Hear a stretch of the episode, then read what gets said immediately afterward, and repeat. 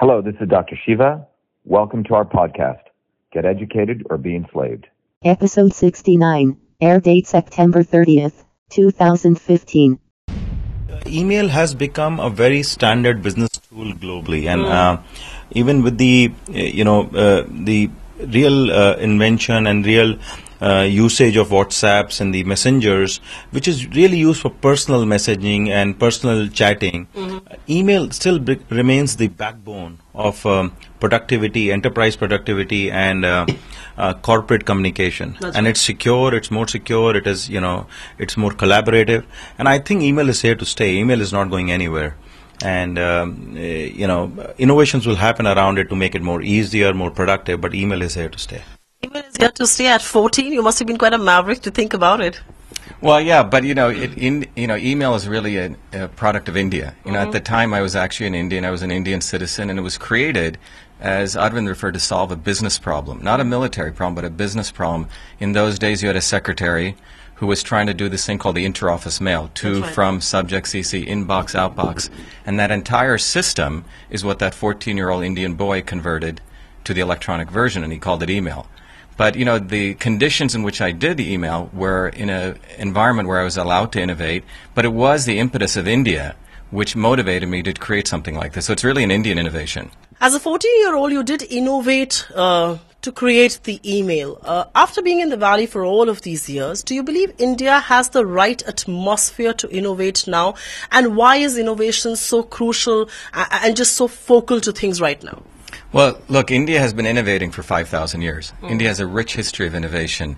You know, during colonialism, we had a little bit of a hiccup. But the fact is, we have an amazing prime minister now in office who's redefining our national identity and is creating the conditions where it's inspiring people to innovate. So I think India is poised not only to innovate, but innovate things that are going to bind East and West. So there's some amazing innovations in India, which we as the Indian diaspora and Indians are going to be able to bring in such a way that the world has yet to see. So it's going to really completely power world innovation, what India is going to see. So there's, I think we're going to be pretty amazed what's going to come out in the next few years.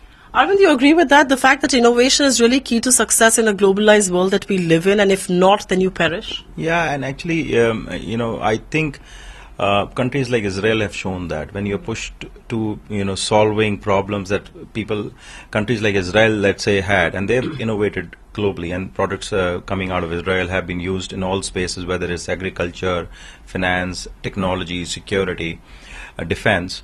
I think India is at a stage where it has the talent, it has the gene pool right now, um, it has the branding led by the Prime Minister himself, and uh, it has a culture of innovation. It just needs to make it very systemic uh, process of innovation, institutionalize the innovation so that there's a knowledge system in the country for innovation and there's recognition for innovation. We need to create the superstars, the role models for innovation so that people can follow these role models for innovation and, and, and then, you know, really champion uh, innovation throughout India.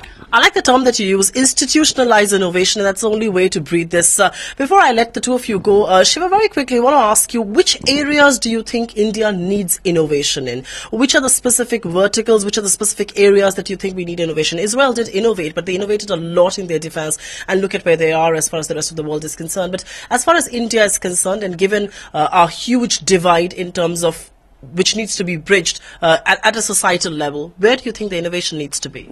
Well, I think India has many different areas, but one of the areas that I think is particular is in the area of health. And I think that's a particular area where India can not only solve many problems locally for India, but also create innovations for the world. So you think about it, you know, yoga came out of India. Now yoga is a multi-billion dollar industry. Right. You cannot walk down any uh, street in the United States and not see a yoga studio.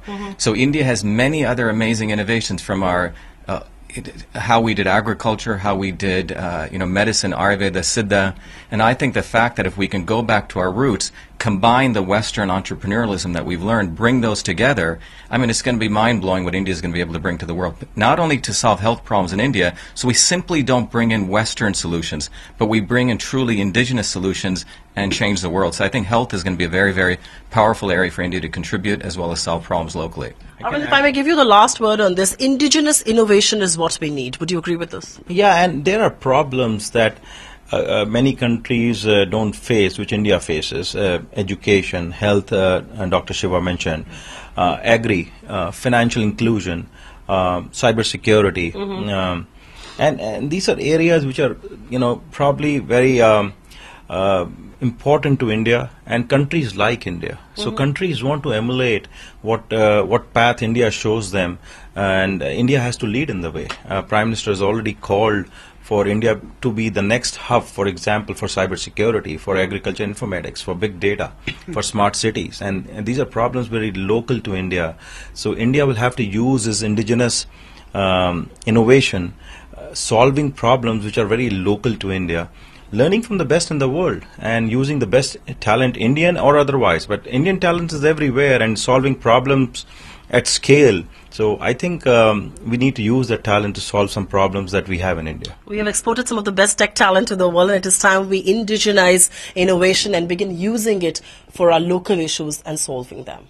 Find us on Facebook at facebook.com slash etnow and don't forget to click the like button. You can also follow us on Twitter at etnowlive. To stay updated with all our programming, hit the subscribe button on our YouTube channel by logging on to youtube.com slash user slash etnow.